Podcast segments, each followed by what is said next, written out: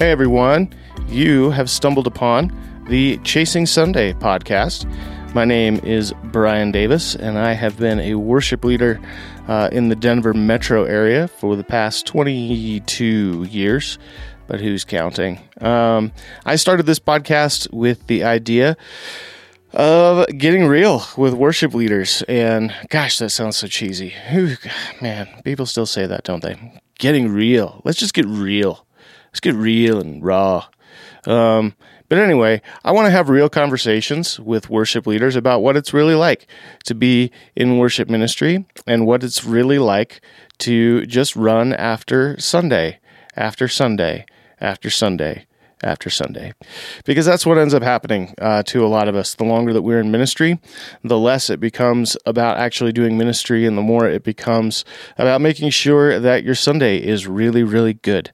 Making sure that everything, um, as I believe one author said, that it all glows and flows and steps on no one's toes. Um, and that can be really discouraging for a lot of worship leaders. Many of us got into this um, for the artistry of it, because we were passionate about ministry, because we were passionate about worship and passionate about doing things new and creatively. Um, and really, what ended up happening is um, we just started chasing our tails at some point. And so, uh, yeah, we want to have discussions with worship leaders about getting out of that rut and getting out of that. Uh, getting out of that world of just running after Sunday mornings um, and running after the programming and the production and all of the the stuff that comes along with Sunday morning, and maybe try to boil it down to uh, what it really means to worship and what it really means to lead our congregations and lead our communities, what it really means to lead ourselves, and what it means to lead our families as well. Um, and so uh, that's why I started this. A little bit about me, um, because I'm going to be spending most of my time talking with other worship leaders, and you'll probably hear some of my story uh, along the way. But uh, I'll give you kind of the Cliff Notes version. Um, I started in ministry um, helping out as a volunteer when I was really young. Uh, my dad was a worship leader um, at our local church, and so he wrote to me in to help out playing piano and and um, and keyboard and stuff like that on our little worship team in our small little church. And it just kind of grew from there. I grew up listening to worship music, knew uh, pretty early on in my life that this was what I was going to do. So um, I started chasing after that. Uh, I went to a small Christian college in Colorado to get a degree in worship ministry um, and started working pretty much the minute that I walked onto campus. Uh, I had a job at uh, a small church in on the other side of, of the Metro Denver area, where I led faithfully every Sunday um, for their contemporary service. And uh, yeah, there was a falling out, uh, not between me, but between some of the leadership at the church and the senior pastor. Um, and they kind of went on a witch hunt um, after everyone that he had brought on. And so uh, I saw the writing on the wall, got out of that pretty quick. Um, took a little bit of time off, probably not enough. Started doing a kind of a youth internship uh, with a, another church in uh, kind of the north end of Denver. Um, and and that was a lot of fun. I was leading worship for kids, and I was working really closely with the youth pastor, and we had a blast. Um, we had tons of fun, but like with any job, really, there was a lot of relational conflict uh, and a lot of history there with this fella and uh, and and what was going on at the church, and so. Um, he kind of gave me some heads up uh, warning that he was going to be moving on and that I was probably going to be asked to to leave as well. So I took off from that job as well. Um, all this time, I was helping to lead worship uh, on campus at, at my school um, for our chapel services, and that was a blast. That was really kind of um, there was no, I mean, yeah, there were politics, and there was you know, there was all that stuff that that comes along with leading worship. You know, you're not doing the songs that I like, or this wasn't biblical enough, or this wasn't, you know, you said too many, you know, you reference the word me too many times in these songs and blah blah blah all that stuff but for the most part we were like we were pretty cohesive as as a student body and as a, a worship team and so that was a lot of fun um, toward the end of my college career, uh, I started looking at a, a job at a church uh, in a fairly affluent part of the Denver metro area. And, uh, you know, I was asked to, to come in and, and be the, the kind of young, cool, you know, edgy worship guy. Like, we want you to bring in, you know, songs that, uh, that the kids are singing nowadays. And and we want you to build this culture of worship. Um, and we, you know this church wants to be kind of this beacon of of hope and light in this part of the city. And I was all about that. Like it seemed really cool. And so I jumped on board on kind of a provisionary basis for a little while. And um, we were doing our thing and it was pretty cool it was it was sort of a, a replant of a church it was a lot of fun um, until it wasn't. Uh, after my uh, kind of provisionary probationary period was over, um, and they decided to bring me on full time.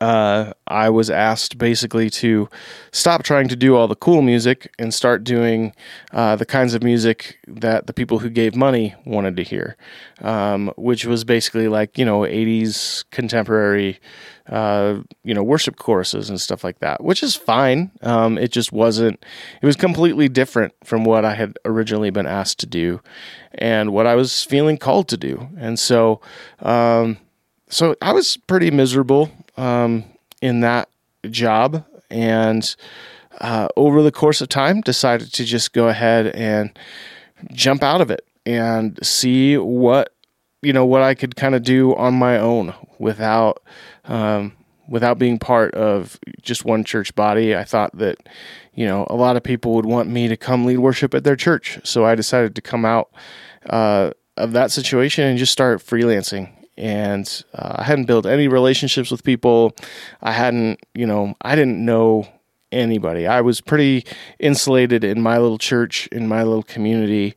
I knew some other folks who were leading worship at churches, um, who I had gone to school with, and so they they would rope me in every once in a while to play, you know, piano or guitar or something like that, um, for for their worship band. But just you know, cold calling churches and being like, "Hey, my name is Brian Davis. You want me to come lead worship for your church?" That didn't go over real well. So, uh, so I spent a, a good year just kind of spinning my wheels, and uh, it was it was hard, and I think uh, God really humbled me during that time, um, and it was it was rough. Um, but God was faithful. He was good. He he did some pretty miraculous things during that time. I built some great relationships. Uh, one in particular with a friend who attended a, a large and and really fast growing church, um, kind of the northwest end of, of Denver, and uh, had been playing on the worship team there, and uh, the became friends with the worship leader. The worship leaders asked him, said, "Hey, I'm going out of town on this one weekend. Do you know anybody who can come in and lead worship for me?" Uh, and he said, "Actually, yeah, I do. Let me hook you up with my friend Brian." And so, uh, so he gave me a call, and we met for coffee. And he asked me if I would come and substitute for him. Uh, asked if I would put together a band and, and bring the whole crew in to uh, to lead worship one weekend, and I had no idea what I was in for. Um, you know, the churches that I had led for before then were all you know relatively small. I mean, maybe. I mean, the, the largest amount of people I'd ever led worship for was at was at college. And you know that's a captive audience you know that was that was our student body that had to be there every tuesday and thursday for chapel. So so that was you know the largest group of people that i'd led worship for at that point. And then we have maybe a thousand students. Um, and this church was was pulling in close to 2500 maybe 3000 people on a weekend and they had it all you know they had the the theater lighting and they had the big sound systems and they had all this stuff and they used in-ear monitors and all this all these things that i had never done before. But i was just in a position where my responsibility i felt was just to say yes to whatever opportunity i was being presented with. So even though i felt like i was going to be way out of my depth i just said yes i will come lead worship for you that weekend. And uh, so we did, and it was amazing. Uh, it was uh, it was really really great. Um, what I didn't know is that the weekend that that worship leader was gone uh, was a weekend that he was uh, candidating at another church, um, and so um, the, there was going to be a position open at this you know at this big fast growing church um, that was really kind of on the cutting edge of what was happening in ministry, not just in in Denver, but probably in this in this whole region, um, definitely up and down the Rocky Mountain region. Um, and so uh, I was pretty excited. Um, what I also didn't know is that behind the scenes, they were already kind of working out something with a guy who had led worship there before. But um, they brought him back on staff uh, to lead worship, but it was it wasn't too long before uh, he and the senior pastor gave me a call and said, "Hey, we really like the way that you lead worship. We feel that it would be a good fit here. Um, our church is growing so fast. We know that we're going to have to add services. We know that we're going to need someone else to help carry the load for." Um, for our worship leader. So, uh, would you consider joining our staff in a few months. Um, this was around, uh, this was just before Easter time um, in 2004. And so I was, uh, yeah, again, I, I felt like I couldn't say no. Like this was too great of an opportunity, even though it meant waiting until uh, until about June to take that job. Um, but they gave me some freelance work, uh, a couple weekends here and there uh, to fill in, so that you know helped kind of charge up the bank account and and kind of whet my appetite for what I was going to be uh, what I was going to be doing. And yeah, in June of 2004, I took a position at this church, and the way that it was described to me when when I was being hired is you need to be ready because this place is like a rocket ship that's going about a million miles an hour and you either hang on for dear life or you fall off and burn up in the atmosphere. Um, and so I was up for the rocket ride. Like, let's do it. And so uh, I jumped on, and yeah, it was it was crazy. Uh, within the first few months that that I was leading worship there, um, there was just exponential growth at the church, and uh, they were right. Like we were adding services. Um, it felt like every quarter we were having to add another service. Um, and uh, it, it continued that way for a while. Eventually, we, we maxed out um, at doing six services every weekend two on Saturday, three on Sunday morning, and one on Sunday night. And, uh, you know, it was one of those places that had uh, there was a high um, there was high value placed on uh, production and and excellence and making sure that everything looked and sounded the best that it possibly could. Um, which then also meant that there were meetings on you know Monday or Tuesday morning to talk about like what went well, but especially talk about what didn't go well, um, so that we could do it better the next week and this continued uh, for about six years. I was I was on that staff for six years, but it felt like uh, probably double that, if not more. Like everything was just moving so fast that uh, that it started to become hard to keep up. Um, not just with the pace, um, but it became hard to keep up with myself and it became hard to uh, take care of myself, but also it became really hard to take care of my family. Um, I had a wife, and by the time I, um, by the time 2010 rolled around, had two little kids, a mortgage, a house. Uh, I had been writing songs as well. I was trying to, you know, kind of make a name for myself, you know, with with some of my songs and things like that. And all at the same time getting to play Rockstar every, you know, almost every weekend. And it just, yeah, it just got exhausting after a while. And, you know, I, it just, I, yeah, after a while, I just started to feel like I was a hamster on a wheel. And, um, and I could tell that that my family could tell that that I wasn't happy. I wasn't keeping real close contact with any of my friends outside of the church. Um, I was, you know, I always had to miss holidays. I always had to miss, you know, all this stuff because I was always working. Um, eventually, what happened was uh, my wife uh, ended up having an affair with someone on the worship team. I was asked to uh, to step down and, and take some time to to try to address these issues. Um, it was all done very lovingly. Um, they they showed a lot of care, uh, at least to me. Um, there was, unfortunately, not as much care shown toward my my now ex wife.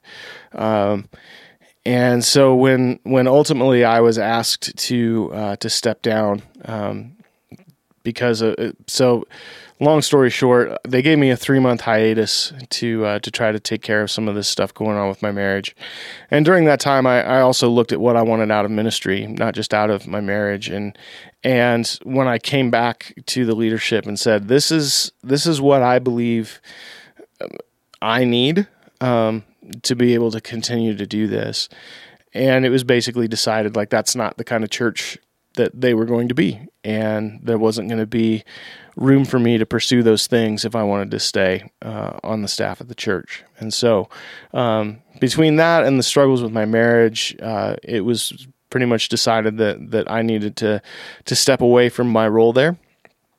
And one of the things that I remember in the midst of, of all the, the stress from all the stuff that was going on in my marriage, all the stuff that was going on with my family, all the stuff, the, the turmoil that was going on in my own heart, um, grieving the loss of, of being part of this amazing ministry that I was a part of for so long, um, and but also seeing how my, you know, how they were treating this person that I loved um, as a result of you know the things that have gone that had gone on um, in our marriage and and and during this affair. Um, I I was finding these little pockets of peace within that. And and I remember the day that I cleaned out my office and took all my stuff home and I picked up my kids, uh, one of my kids from preschool, picked up the other one from kindergarten. Went home. It was a nice spring day. It was in March. And the kids were playing in the backyard I hadn't talked to them about it yet. They didn't know what was going on. Uh, I laid down in the grass in the backyard and I looked up at this just crystal clear blue sky. And I realized like something's missing here. There's something missing. And I, I couldn't quite put my finger on, on what it was. And then I realized it was the thing that was missing was this crushing need to perform. All of that performance pressure, all of that need to be on for the next Sunday and the Sunday after that and the Sunday after that. And not just be on, but be more on than I was the week before. Not just sing really great, but to sing greater than I did the weekend before. Not just to have really great songs or really great cover that we were going to do, but to have it be better than the one that was. All of that was gone. And I just laid in the grass and I just started laughing hysterically while tears just poured down my face.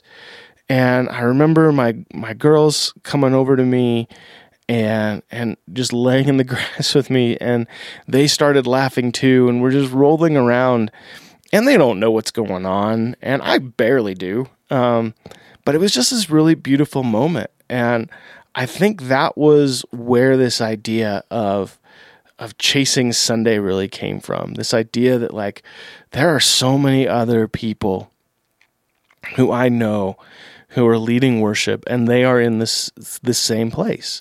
They don't have time to grab a cup of coffee with anybody else besides the people that they work with.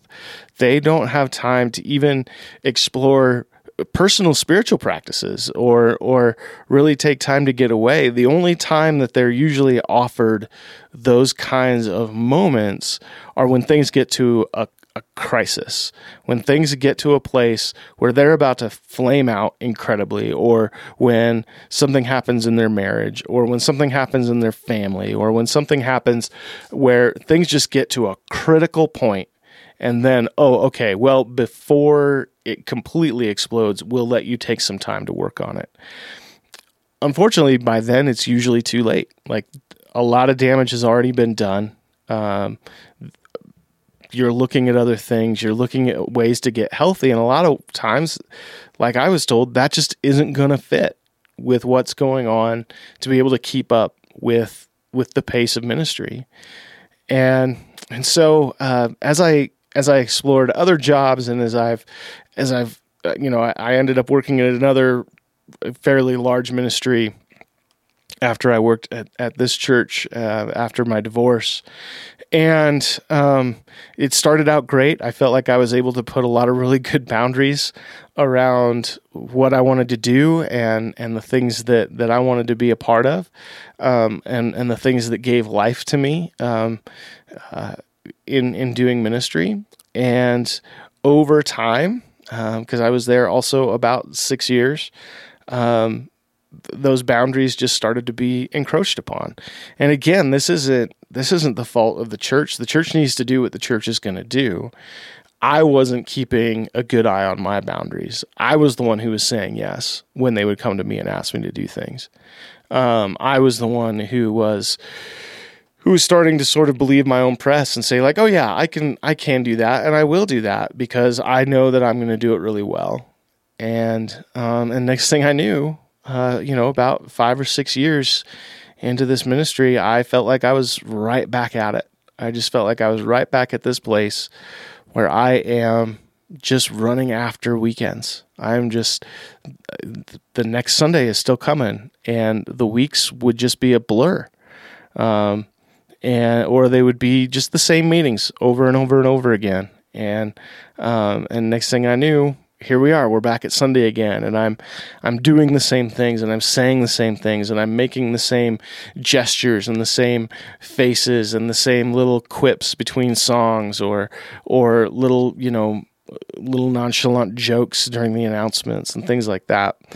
Um, and so I decided that I needed a change, and um, fortunately, a, a, dear friend of mine named Paul Romig Levitt, who you will hear from uh, probably quite a bit on this podcast, uh, he was going through some of the same things as well. He had started a, a nonprofit ministry um, uh, about oh, 10 years prior and um, and was looking at maybe we, we were sort of having some conversations about what it would look like to relaunch that. Um, to basically reach out to people like us, people who were uh, kind of on the fringes and who were burned out, who were maybe seeing that that there were some things that were shifting in ministry and in the church in the world, and perhaps we could help be a catalyst for some worship leaders to, you know, maybe find their way and navigate that confusion, or at the very least offer them even if it's just offering them a weekend off so that they can get off that treadmill um, and stop running after the next Sunday. Give them one less Sunday to worry about. Um, and so in, in 2018, we relaunched uh, Torn Curtain Arts with this vision of helping to strengthen the creative soul of worship leaders in the Denver area. And um, yeah, so we've been doing that now for, for two years. And what we're finding as we meet with, with worship leaders is that this is a, an all too common problem that there are so many worship leaders that are feeling burned out, that are feeling frustrated, that are feeling um, that are feeling almost useless now um, because they feel like all all that they're good for is singing four, five, six songs on Sunday, um, and then it's you know go back to your corner and wait till Sunday, and we'll call on you again. And there, I feel like the church is missing out Um, and this isn't just happening to worship leaders, it's happening to all types of, of creative thinkers and creative doers, um, artists, dramatists, video production people. A lot of them are feeling like they're being almost taken advantage of or used simply because of what they can do to make Sunday morning pop. And uh, and we want to see that end. We want to see the church embrace her artists the way that that we feel that they should be embraced. We want to see the church um, honor and and respect the boundaries of their worship leaders. But we also want to see worship leaders uh, be able to stand up for themselves too and say like, no, these these are my boundaries. These are the things that I know that I need to make Sunday not just better than last Sunday, but to make to make Sunday thrive, to really connect with with the congregation and to really connect with the staff, to make the church overall healthy and and and and a and be a worshiping church as opposed to just coming together and consuming something on Sunday and then going throughout our week and then coming back and doing it all again the next Sunday. And so um, that's been the last two years for us um, and for me. Uh, I still lead worship now at a, a small congregation um, in the Bonnie Brae Wash Park area of, of Denver um, called New Denver Church. And um, it is it's a church that I've worked with for about 10 years now. Um, but I finally joined their staff after I realized, like, oh, this is this is what's next. like this is this is the thing, and and and it's a church that I'm not saying that we're perfect, but it's a church that does help um, help me and and all of our leadership um, engage with uh, engage with uh, spiritual practice, engage with uh, Sabbath, engage with rhythms of rest and and and refreshing and things like that. And so um, it's it's become a real refuge uh, for me and and I think for a lot of other people. Um, and uh, Paul is also doing a lot of other things uh, um, outside of kind of the church ministry world, but um, I'll let him share more of his story later on on another episode but um, yeah so that's that's kind of the story behind that's a very that's a 30,000 foot slash 30 minute view of of the last 20 years of ministry for me and how I got to this place of of starting this podcast um, called Chasing Sunday. And um, I want this to be a resource for worship leaders. Um, if nothing else maybe just a point of catharsis. Um, I I want to talk to worship leaders who don't have it all together. And I want to have honest conversations with worship leaders about what they love, what they hate about ministry, what they um, the kinds of things that they do to keep themselves sane. And not all of it is going to include you know sitting down and you know reading their bible for 2 hours a day. Some of it you know some of it is going to include, you know, well, what do I do to keep myself sane? Well, I go and I take tours of distilleries around town, which I I do. Um, so you know, I just want to dive into the real life aspects of being in, in worship ministry, um, but also help worship leaders uh, find ways to get off of that treadmill and stop chasing Sunday after Sunday. So I hope that you'll keep listening. Um, we'll try to get these episodes out every other week.